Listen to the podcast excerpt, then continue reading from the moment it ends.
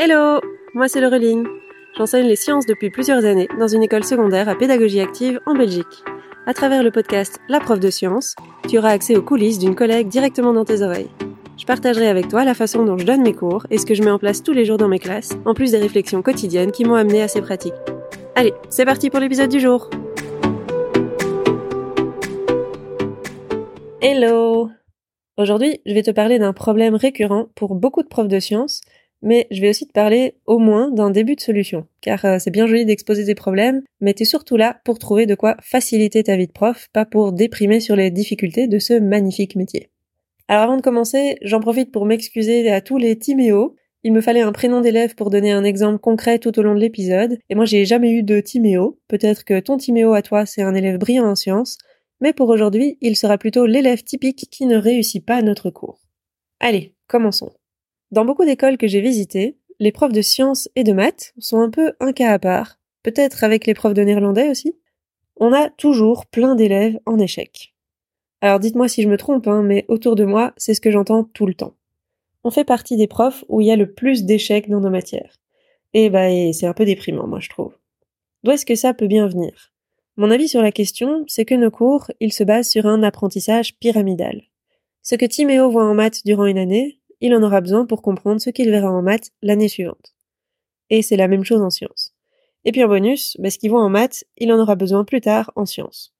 Et comme le Covid est passé par là, il en aura même besoin le mois précédent en sciences. C'est en tout cas ce que moi j'ai eu dans mon école, et c'est pas très pratique.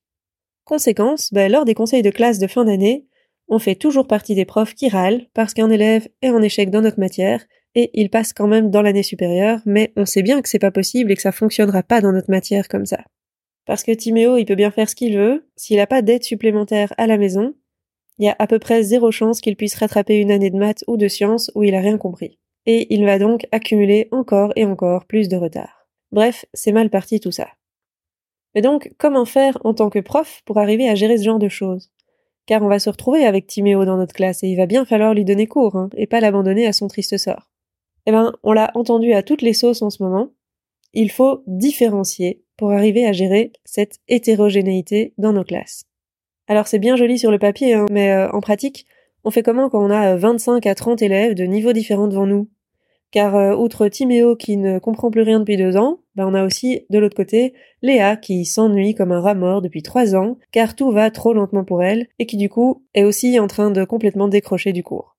Et puis il y a tous les autres qui sont entre ces deux extrêmes.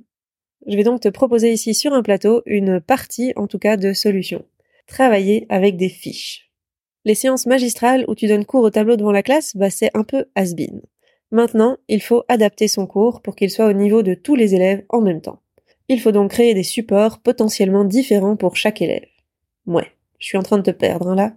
Je suis tout à fait d'accord, c'est complètement exagéré. On va du coup rester à un niveau gérable d'un point de vue des préparations, tout en s'adaptant quand même aux différents niveaux des élèves. Modifier tout ton cours, c'est probablement beaucoup trop complexe pour l'instant.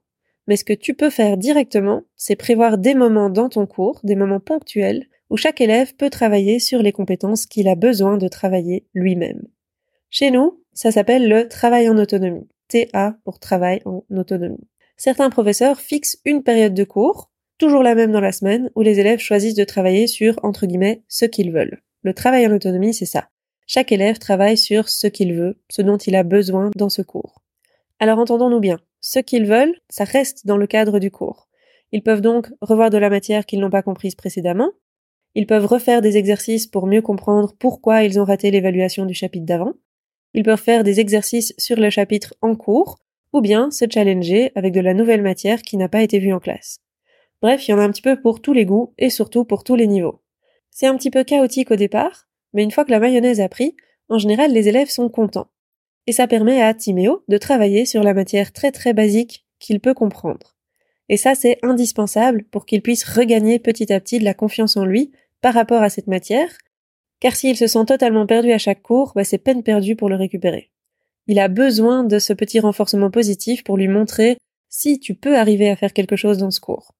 Et d'un autre côté, ben, Léa, elle va pouvoir enfin retrouver de l'intérêt à suivre le cours, où on va lui permettre de se dépasser et de pouvoir aller enfin plus vite, donc à son rythme, sans devoir attendre que toute la classe ait compris. Côté prof, le challenge, ça va être de fournir suffisamment de fiches pour que tout le monde trouve son compte. Et c'est loin d'être facile. Hein. Plutôt que de préparer une fiche d'exercice pour toute la classe, il faut en préparer autant qu'il y a de niveaux différents dans la classe. Alors on va déjà un peu simplifier le travail en réduisant ça à, par exemple, seulement trois niveaux. Un niveau très très simple de révision des bases, qui pourrait même contenir de la matière des années précédentes. Un niveau moyen, que je vais dire euh, normal, où ce sont des exercices qui correspondent à ce qu'il faut voir cette année-là dans la classe. Et puis un niveau de dépassement, pour les élèves qui veulent aller plus vite, plus loin, ou découvrir de la nouvelle matière. Au départ, c'est un peu mission impossible si t'es toute seule à se lancer là-dedans. Mais heureusement, tu n'es pas seule. La magie d'Internet opérant, tu peux trouver des pépites sur des sites de profs, sur des groupes de partage Facebook, ou simplement en demandant à tes collègues directs qui ont sûrement des exercices à disposition. Si t'es prof de chimie ou de physique dans les dernières années du secondaire, je peux même t'aider directement, puisque j'ai déjà dû créer ce genre de fiches pour mes propres cours. J'ai maintenant une quinzaine de fards de travail en autonomie qui sont bien rangés dans le laboratoire de chimie où je donne la plupart de mes cours. Chaque fard porte sur un chapitre et contient des fiches qui permettent aux élèves de s'entraîner sur des compétences bien précises et selon trois niveaux de difficulté. Pour que les élèves puissent se servir de manière autonome et utiliser ces fards quand ils le souhaitent, que ce soit lors des moments prévus pour ça en classe, ou bien lorsque je suis absente, et du coup un autre prof me remplace et sait pas forcément quoi faire, ou encore dans des moments de remise à niveau ou de soutien, que ce soit avec moi ou avec d'autres profs. Les fards et les fiches restent là et sont à disposition tout le temps. Mais donc pour que ça fonctionne bien, je prends vraiment le temps de leur expliquer l'organisation des fiches lors des premiers cours avec eux. Il y a une version de chaque fiche qui est dans une chemise plastique et qui doit rester là. Ça, c'est la version originale. Elle est présente dans les fards, donc les élèves peuvent les voir, mais ils ne sont pas censés y toucher. Derrière cette version originale, je photocopie plein de fois la fiche. Et c'est ça que les élèves peuvent prendre. Lorsqu'ils prennent la dernière fiche disponible pour eux, ils me préviennent. Comme ça, je sais que je dois refaire des copies. Il me suffit alors de prendre la version originale qui est dans la chemise plastique pour faire les copies. Pas besoin d'avoir euh, un fichier informatique, une clé USB ou quelque chose. De mon côté, je vais prendre le temps en début d'année de faire un bon nombre de copies pour toutes les fiches pour essayer de pas tomber à court de fiches au moment où tout le monde en a besoin. Donc par exemple, pour une classe de 25 élèves, je vais faire 25 copies pour les fiches d'un niveau moyen, car chaque élève devrait être capable de faire ces fiches-là durant l'année. Je vais faire 4-5 euh, copies des fiches de dépassement, et je vais faire une dizaine de copies pour les fiches plus faciles. En général, ça correspond bien au profil de la plupart des classes. Mais ça m'empêche pas de devoir euh, toujours pendant l'année refaire quelques copies par-ci par-là. Donc ça, c'est pour l'organisation des fiches en classe. Mais on trouve quoi exactement sur une fiche de travail en autonomie? Si tu te lances toi-même dans la confection de fiches, tu peux te contenter au départ d'une série d'exercices avec le correctif. Je te conseille de mettre le correctif au verso de la feuille, comme ça il est directement disponible pour les élèves, mais il n'est pas sous leurs yeux lorsqu'ils font l'exercice. Petit à petit, tu peux ajouter d'autres choses sur les fiches pour que les élèves deviennent réellement autonomes. Par exemple, j'ai ajouté un bref rappel théorique écrit et un QR code qui envoie les élèves vers une ou plusieurs vidéos explicatives, ça va permettre aux élèves qui sont perdus face aux exercices d'avoir au moins une petite base théorique pour les aider. Il y a certaines vidéos qui leur montrent également comment résoudre un des exercices de la fiche. Je vais aussi ajouter la compétence précise travaillée en haut de la fiche. Comme ça, si un élève a raté une compétence précise lors d'une évaluation, il sait précisément quelle fiche prendre pour retravailler sur ses erreurs.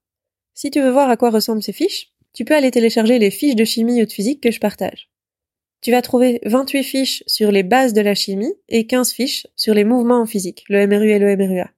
Comme ça, tu peux voir un aperçu de ce que j'utilise en pratique. Au total, j'ai plus de 200 fiches de chimie qui sont maintenant disponibles pour mes élèves et qui couvrent presque la totalité de la matière de chimie vue en secondaire. Il manque encore quelques petits points de programme à faire. J'ai aussi une centaine de fiches de physique. Donc là, c'est pas encore complet, mais j'ai pour objectif de compléter ces fiches cette année pour arriver à couvrir toute la matière de physique également. Et donc si jamais tu veux te faciliter la tâche, tu peux acheter directement les packs de fiches de chimie ou de physique dans la boutique sur mon site. Je te mets le lien en description de l'épisode. Ces fiches permettent donc à mes élèves de bosser sur ce qu'ils veulent, que ce soit en classe, mais aussi à domicile, car avec seulement deux heures de chimie par semaine, ben j'ai pas le temps moi de leur proposer ce genre de séance régulièrement si je veux être à jour dans le programme. Ils peuvent donc se remettre à niveau après une absence ou à la suite d'une évaluation ratée, ou encore pendant les vacances si jamais les lacunes sont plus importantes.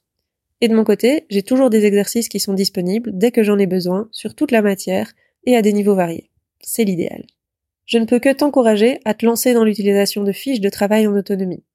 Que ce soit pour toi ou pour tes élèves, c'est vraiment un énorme gain de temps et d'organisation une fois que tout est mis en place.